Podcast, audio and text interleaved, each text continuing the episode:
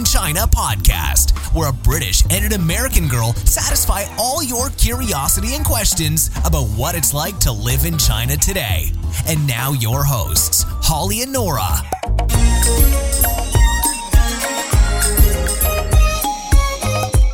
Hello, everyone. Hi, welcome back. This is episode 130 of the Two White Chicks in China podcast. I always feel like it's a milestone whenever we hit, like, one 10. Of the 10. Yeah.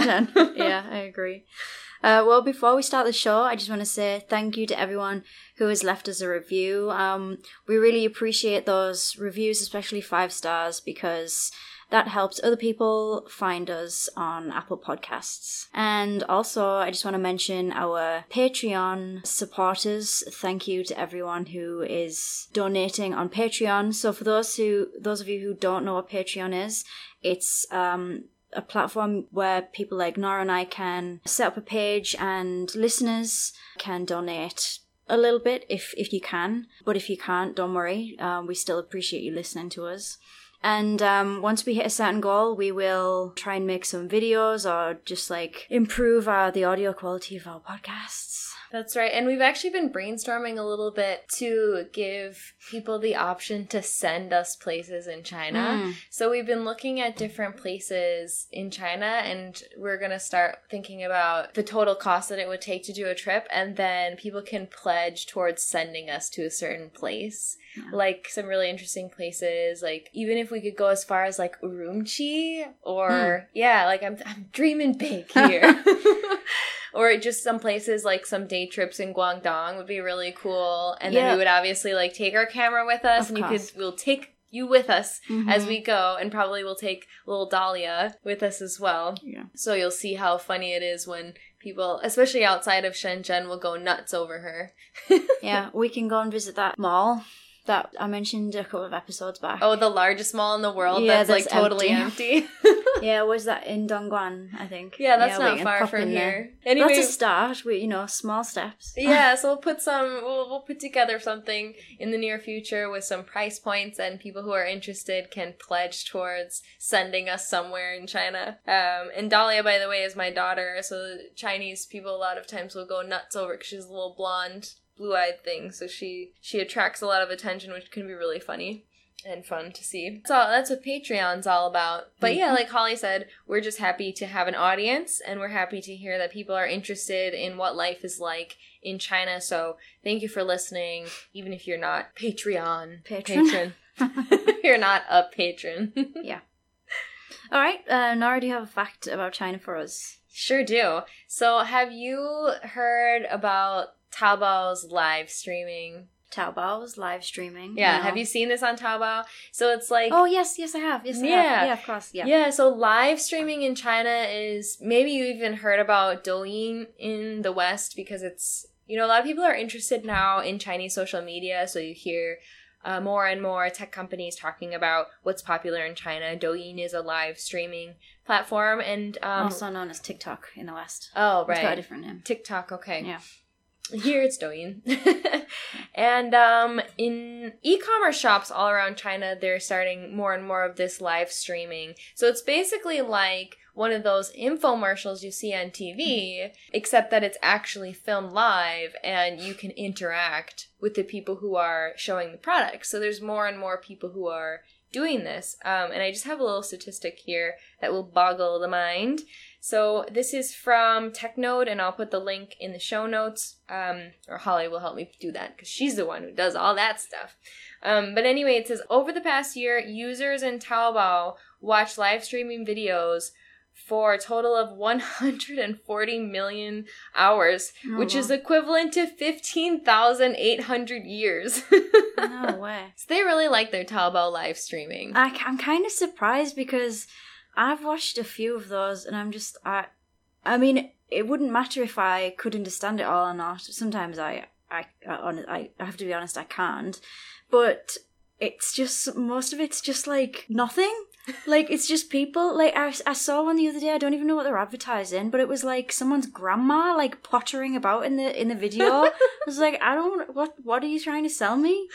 It's really successful. People tend to really like. It's like an intimate experience where you can talk to the people who are actually selling the products. I read the story about a woman who's helping her husband's jewelry company. He's a Hong Kong jewelry artist, and his business was going down. His brick and mortar store was going down. And so his wife, who is really interesting, she's like a surgeon by trade, and then she became a housewife. Anyway, I guess she's looking for something to do, and she started doing these live streaming things on Taobao, and they really sell pieces that are like $22,000 pieces. They sell it through this live streaming, and she calls everybody. She's like, "Hey, Bao," like when she gets online, she's got like a lot of followers who just like her personality, and she's like, "Do you want me to try this on for you?" And then she'll like put on the jewelry, and you can buy it, and you can interact with her. And I don't know, it's definitely, I can see why it's popular here. Just video streaming in general is just like taken over in this country, I think. We recently published a post. Actually, it wasn't me. It was Champson, our lovely Chinese colleague, wrote this article about vloggers in China, which is like the new thing, basically. And these people are just basically vlogging about life in China. Some of them are giving you advice on digital products or makeup or whatever else. But they're just like 5-minute videos, and people love it. Are there links to those videos in the blog post? Everything. Oh, yeah. I want to watch that too. Yeah. It's good. Awesome. I watched quite a few of them, and I was like, oh, this is really interesting. That's awesome. There's some nice ones. I kind of see where, like, authenticity has always been a problem in modern China. There's a lot of scams that go on with business, and I feel like this live streaming really strips down. Like, you can't plagiarize a person, at least not now. They have all those jokes about how many Eli Mannings there are floating around out there. But anyway, so you get like the actual source of the material. Like, people tend to really follow these KOLs that we've talked about in other shows. KOLs, key opinion leader, and they believe what they say. They really trust their opinion over research done by themselves on Baidu, which is like the Chinese Google. A lot of people in the West will Google stuff, and they'll Google reviews, and they'll read through different articles about a product. But in China, people tend to buy things based on what other people have bought. Yeah. So I think that this live streaming thing really makes them feel connected to the source and makes them feel like they're getting the real product. Yeah, and that's more than that. Like, there's so much photoshopping that goes on here. Sometimes I think I've been relatively lucky, but I've definitely bought some stuff on Taobao and thought, like, things looked like they were better quality than they turned up at, and so you think like it's kind of dodgy. They've done really well with their marketing on Taobao. I just remember when I first came 9 years ago and how different it was to shop on Taobao. Now you have all these like really high quality, high definition, 360 degree shots of the products that you're gonna buy, and you just feel like you can really tell what it is. But like Holly said, sometimes you get the product and you're disappointed because they make it look amazing in the photos, and then you get it and you're like, wah, wah, that was a mistake. But yeah, I could see this live streaming. I get it. I get why it's popular here. Yeah, I wonder if it'll catch on for like eBay and stuff. Probably. Yeah. I mean, the appeal makes sense. I think a lot of people, when they're online shopping, they have some suspicions about the quality or about the source of their products, and to have somebody that they can actually talk to in real time to get information before you get the product. I feel like the West is really behind in terms of e-commerce. Yeah, although I also feel like it's partly to do with time as well. Like, I feel like Chinese people spend so much time on their phones. Like, for me, streaming a video can be quite time consuming. Even if it's 5 minutes, I'm like, I'll do it later. Whereas because they're constantly connected, watching a video is like, it's nothing. I feel like it's right. It's just like looking at a picture. Mm-hmm. And data is relatively cheap here too, so you can just be anywhere. You can be on the metro and just be streaming that stuff. So it makes more sense for this market, for sure. So do we have any news going on? Yeah, actually, I just got hold of this.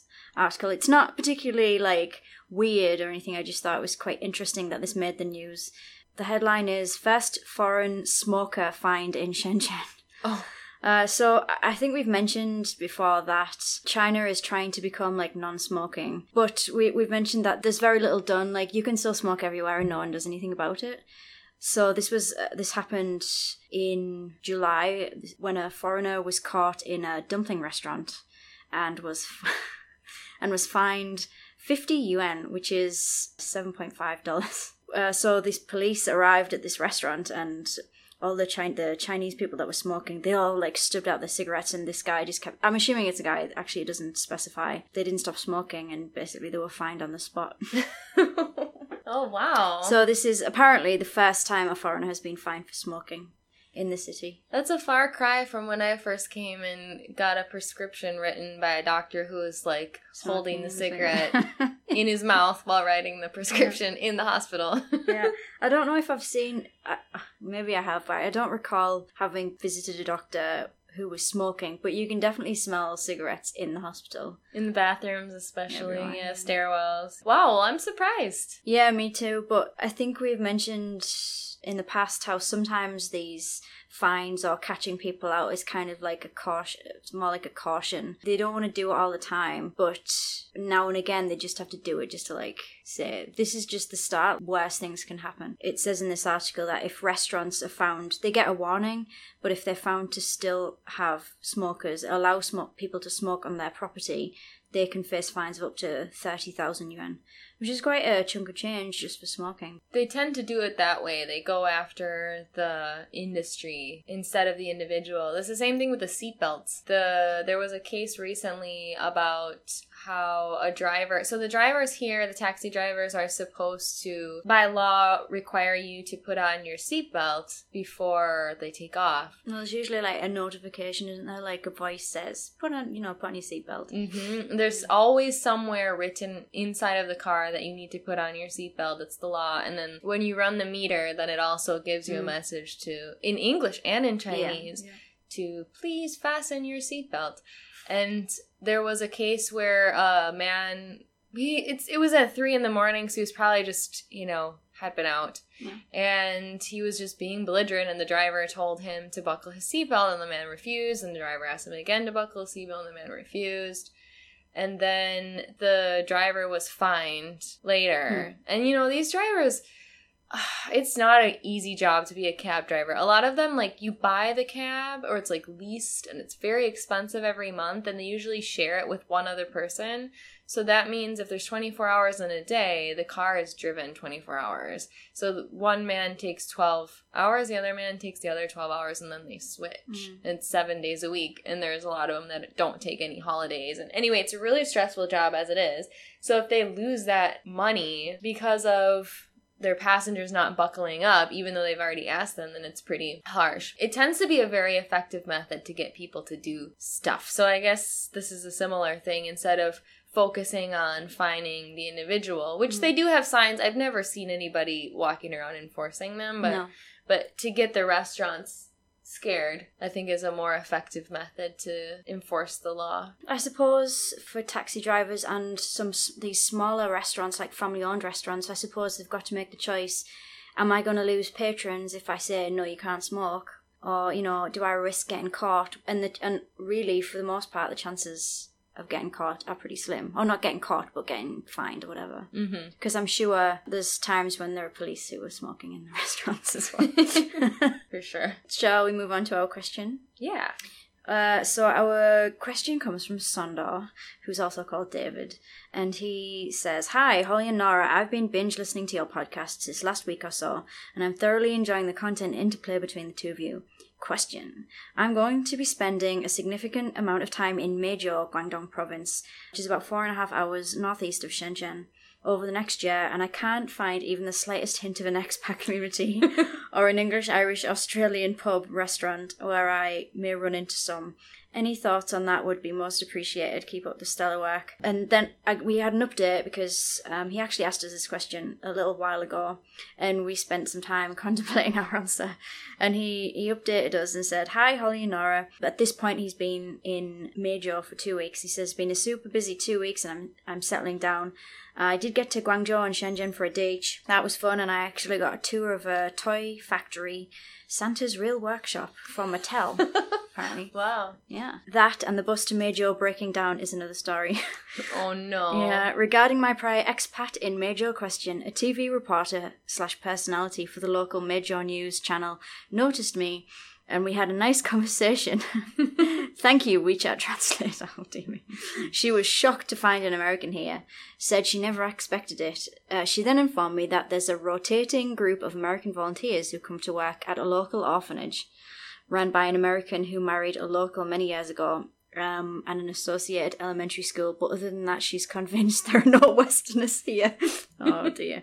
"Anyway, I'm settled into a really nice 50-square-metre studio. It's in a great neighbourhood that actually reminds me a bit of Guangzhou. Granted, I have a translator who facilitated this find, but it wasn't nearly as painful as I feared. Your apartment shopping episode was a goldmine of information, and I absorbed every last minute of it. Thank you." That's really nice. Oh, wow. That's an oldie. Yeah. "There's even a grocery and easy walk that stocks some gasp Western foods."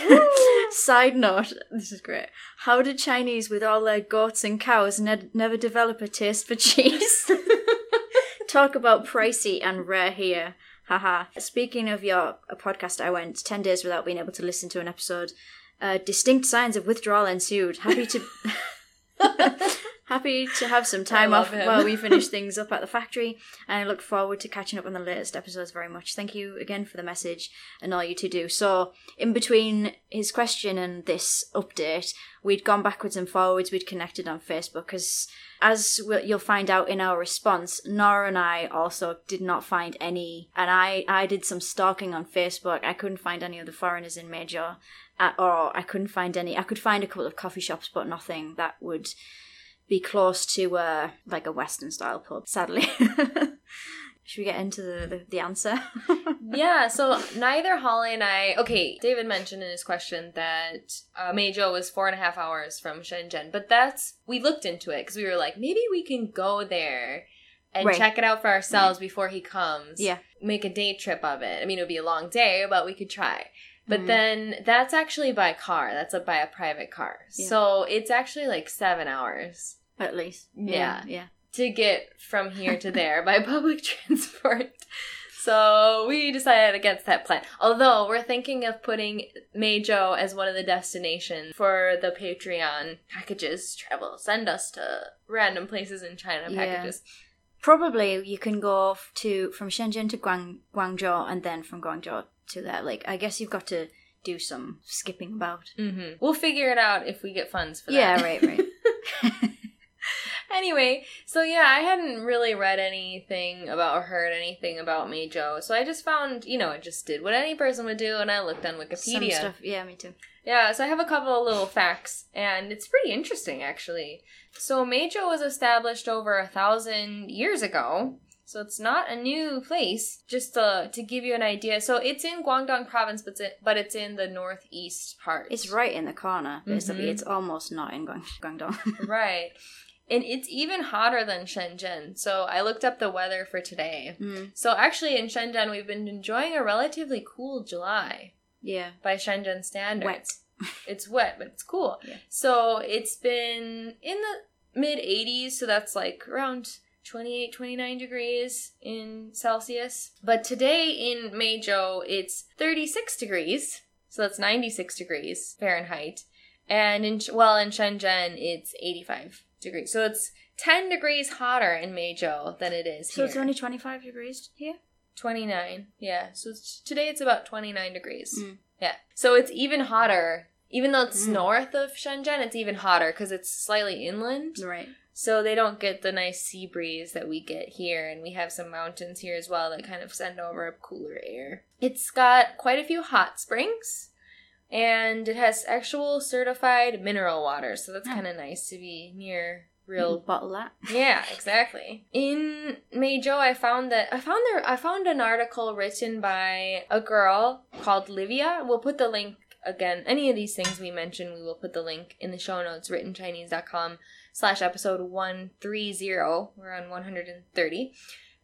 So she wrote a blog that was about her journey to Meizhou. She is partly Chinese, partly Indonesian, grew up in the UK, like has kind of a mixed background, but she had never been to see where her grandfather had been born and lived for all of his life. So it was her trip to Meizhou, which is where he's from. So it's kind of her experiences, and it's all written in English, which is really nice. You can easily absorb it. And she's got photos, and it's a couple of years old, but I think it's probably still pretty accurate today. It's like 2 years old. And she just discusses her experiences. She doesn't speak any Mandarin, but she discussed her experiences in Meizhou, and she was very, very positive. She seemed to love it. But they took her to this place called Hakka Venice, which is in Meizhou, which is a European-style tourist area with coffee shops and fountains and even some horses and carts for people to take photos. I'm sure, like, super kitschy, but I'm sure around that area you would find at least access to some Western food. But yeah, in our search about Meizhou, we found that it's considered the center for the standard Hakka dialect. So we're going to talk all about Hakka for this episode as well. We thought we'd combine it with Meizhou since we don't know a whole lot about Meizhou. We swing it and talk mostly about Hakka. So did you find any other facts about Meizhou in your quest? Well, I found a few bits of information that surprised me. Like the population is about 5 million, which sounds like an awful lot to me, considering I was expecting it to be like this little town. Mm-hmm. It's a prefecture level city, which means it's not quite a province, but it's bigger than a county. This prefecture thing is kind of complicated, so that's a really dumbed-down version of what it is. And I found some things to do in Meizhou. Ooh. Yeah, so there's the Yearning Tea Plantation Tourist Attraction. Oh. Sounds thrilling. Where you can go and taste all kinds of teas and watch tea art shows. No idea what that is, by the way. Oh, that's awesome. Tea art is... A tea art show? What's that? Yeah, so it's like a ceremony for tea. Oh, like we've been to one before. We did that thing before when they had the tea that went round on the little... That was kind of one, yeah. Usually it's like in a small tea house and you have somebody who's trained in tea service, and a lot of times the show can consist of them using those really long spouted kettles and like pouring tea. Depending on how elaborate it is, they can do almost like acrobatics mixed with... Sometimes it's just like a more simple ceremony where they show you the proper way to serve a tea, and it is very ceremonial and very beautiful to watch. It's almost dance-like to watch, but it can go as elaborate as bending over backwards with a kettle and pouring the tea into a cup that's like several meters away. So it can be really interesting. There's also the Lianfang Tower and Yina Mountain that you can go and visit, and there's also a temple there as well that stands at the foot of the mountain. And I guess this is where we're going to jump into the stuff that we found out about the Hakka people, because there's also the Hakka Museum of China, which I guess shows the development of Hakka and how they ended up in Meizhou. Apparently there's lots of stories from famous Hakkas. Yeah, there's a huge... Actually, that whole area is really large concentration of Hakka people. So Hakka is just like a subgroup of Han Chinese, and it's interesting because it's not, unlike other groups of Han Chinese, it's not named after a geographical region or a province, and they also tend to be really clannish, and for those reasons, they sometimes are nicknamed as the Chinese Jews. I found a really interesting saying in Chinese that says, 有阳光的地方有华人 有华人的地方有客家人. So it means wherever there is sunshine, there are Chinese. Wherever there are Chinese, there are Hakka. Yeah, it's interesting. This other name for the Hakka people is Kejia, and it literally translates to guest people, which I guess reflects this idea of them being nomadic, I guess, like migrating quite a bit. And they have according to history, they've migrated at least five major migrations during the 6th to the 13th centuries, and this is how they've ended up in Meizhou, well, not just Meizhou, but specifically in Guangdong province. Mm-hmm. Or in southern China, I suppose. Yeah, it's the most diasporic among the Chinese community groups. I found a statistic that the worldwide population of Hakkas is about 80 million. And 95% of them came from Guangdong province. Right. So it's way bigger population. I just want to say a fact that I found that I was really surprised about. So most Chinese Jamaicans, which I don't know how many of those there are, but apparently there are quite a few. But anyway, most Chinese Jamaicans are Hakka. They have a long history in Jamaica. Between 1845 and 1884, nearly 5,000 Hakkas arrived in Jamaica in 3 major voyages. The Hakkas seized the opportunity to venture into a new land, embracing the local language, customs, and culture. During the 60s and 70s, however, substantial migration of Jamaican Hakkas to the USA and Canada have occurred. So I'm not sure how many still actually live in Jamaica, but there have even been Hakka people sitting in the government in Jamaica as well. That's very interesting. Yeah, they're everywhere. Anywhere there's sun, according to the saying. So let's look... maybe look at their language first. Actually, before we did this, I wasn't sure if I'd heard anyone speak Hakka before, but since listening to some, I definitely have. We've got a lot of Hakka people in Shenzhen. Yeah, we do. But I wasn't sure. I didn't know. I mean, I wouldn't have been able to say, oh yeah, like that's the Hakka language. But so we've got an audio track for you to hear. You can hear it.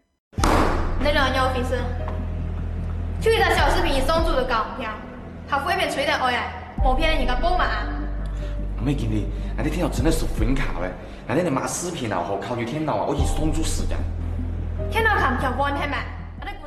they say that the language is sort of a combination of Cantonese, which is the language of the people in Guangdong province, and also Mandarin. And when I listened to it, I kind of could pick out a couple of words here and there. It sounds closer to Mandarin to me than to Cantonese. But the pronunciation is quite different. Like, when I was reading the subtitles and trying to follow along, I was like, oh yeah, like, I can kind of hear that's they're saying that.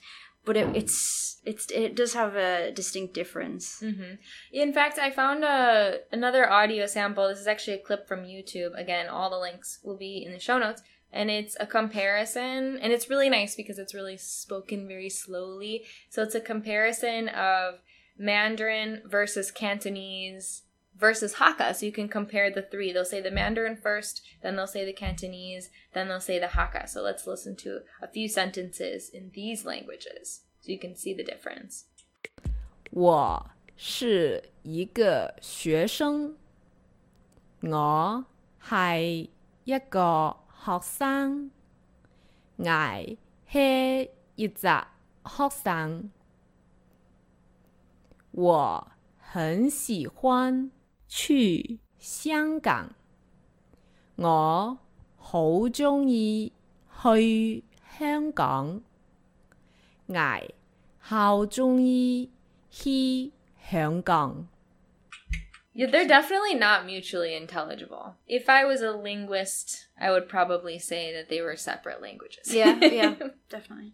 Just because you wouldn't be able to communicate, if you were a Cantonese speaker or a Mandarin speaker, you wouldn't be able to communicate with a Hakka speaker just using Hakka. You would have to most likely switch to Mandarin. And it's one of those things where, like, a Mandarin native speaker can learn Cantonese relatively quickly if they spend time there and they learn a bit of the basics, but you can't just, like, there are a lot of people who have been living in Shenzhen for years and years and years, and Shenzhen is in Guangdong province, which is Canton, so most people here do speak Cantonese in Guangdong. In Shenzhen most people use Mandarin, but they still don't understand Cantonese. You do have to put effort into it. So I guess it would be something like, I don't think it's quite as close as Spanish and Italian, but something like that. Obviously similar language family, but not mutually intelligible. So speaking of language, do you want to hear... They have, like, a strong musical tradition. Do you want to hear some music? Yeah, sure.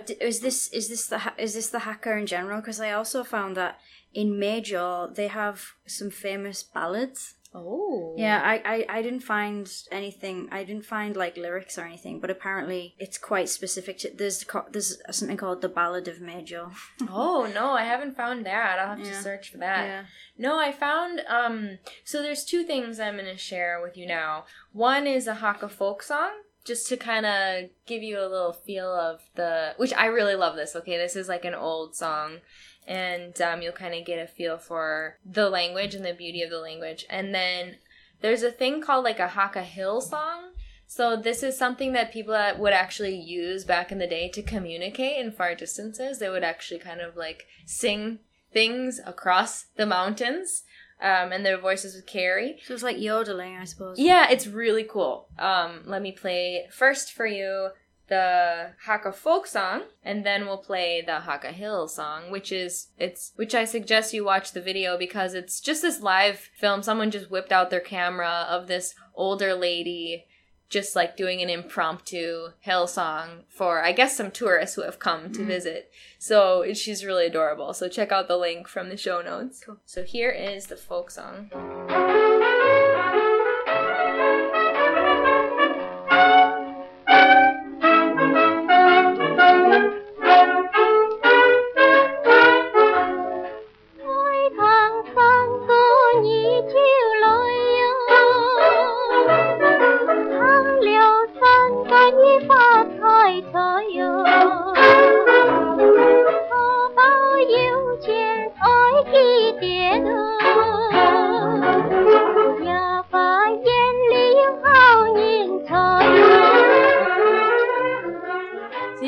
Yodeling, they do kind of have, like, a little bit. It actually reminds me of the songs from Bulgaria. A lot of the mountain people songs, like from the Rhodopes, have this. There's something similar about the quality of the voice. You might hear it even more clearly in the hill song. I guess a lot of folk music does have some sort of, like, similarities between them. I feel like listening to that song, it sounded more Cantonese. That's what I was getting from the music. Maybe certain words stand out in the music, so. And like this style just has that flow, like that up and down kind of sing-songy way that the Cantonese, I feel like the Cantonese languages, it lends well to music, I think. And that song style, too, it was really popular in Hong Kong in a similar era. So I think also we associate this kind of melody and the instruments even with this style, for sure.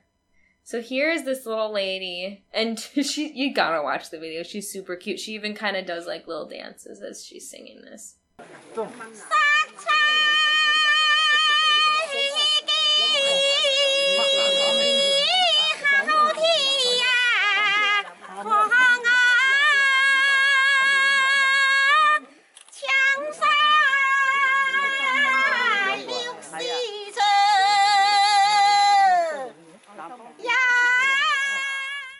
Yeah, it's very piercing, but I find it really got its aesthetic value, to me at least. It sounds very similar to some of the, I guess, the ladies who walk around, they're in the parks or the gardens or whatever, and they're often singing. Cash, my dog, likes those singers. Does he try to sing along? No, he just likes to follow them.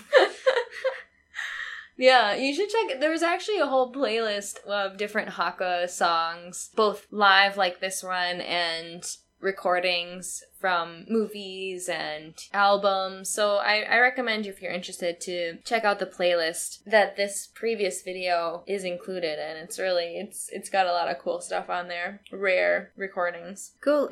Should we move on to food? Yes, definitely. Great.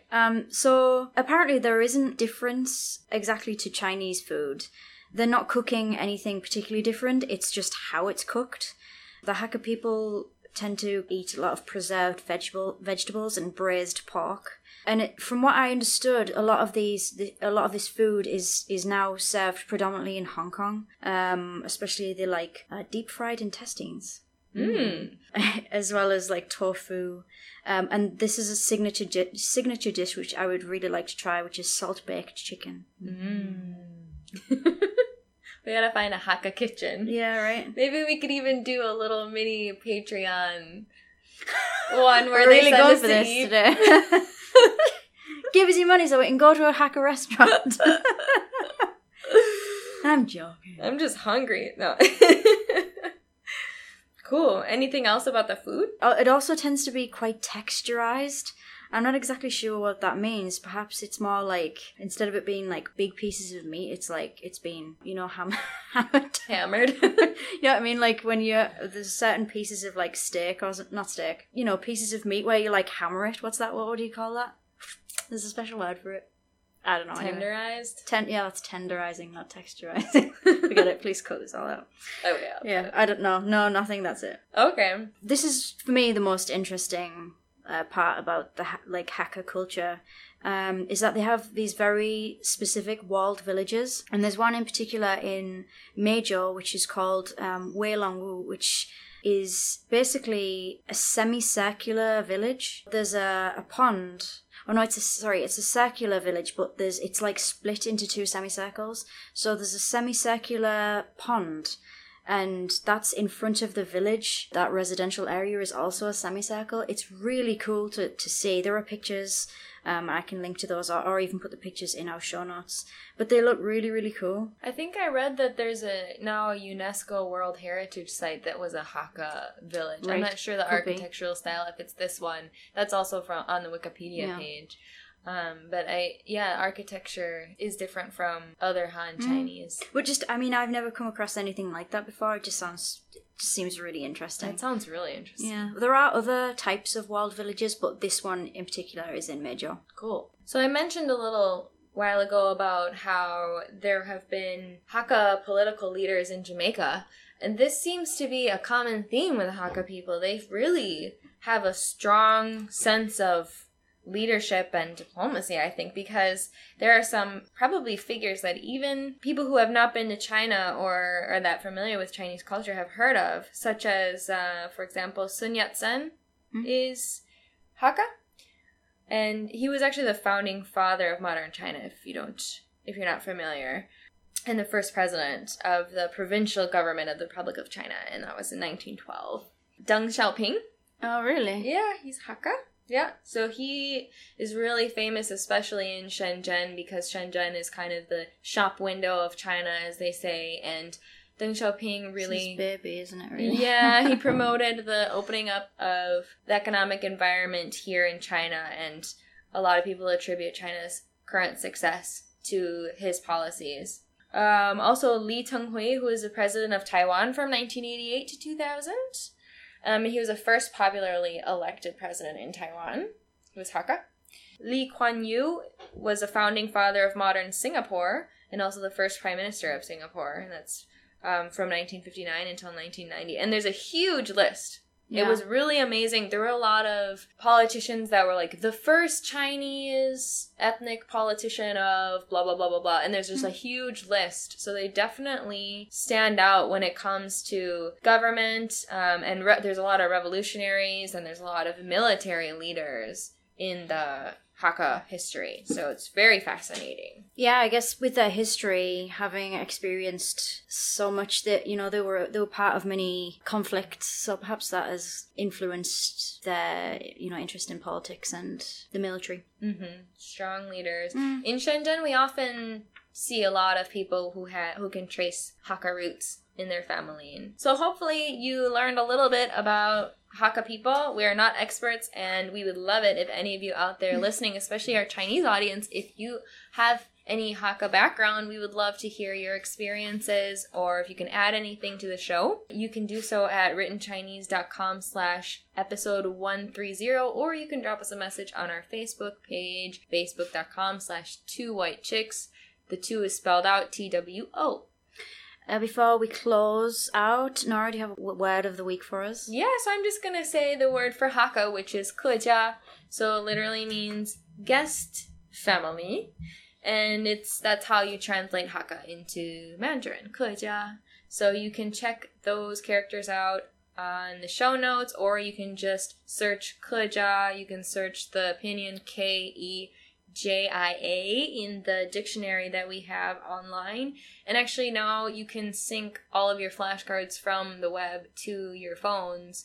So you just create a free account at writtenchinese.com and you can look up words in our dictionary online and you can sync them to your flashcard sets on your phone and study them on the go. If you would like to leave us a question, you can go to writtenchinese.com/voicemail and we will try and answer any of your questions about Chinese culture or what it's like to live in China. Or you can also leave us a written message anywhere on writtenchinese.com or on our Facebook page. You know, we'll find you. Or you'll find us, I'm sure. Thanks for listening. Bye.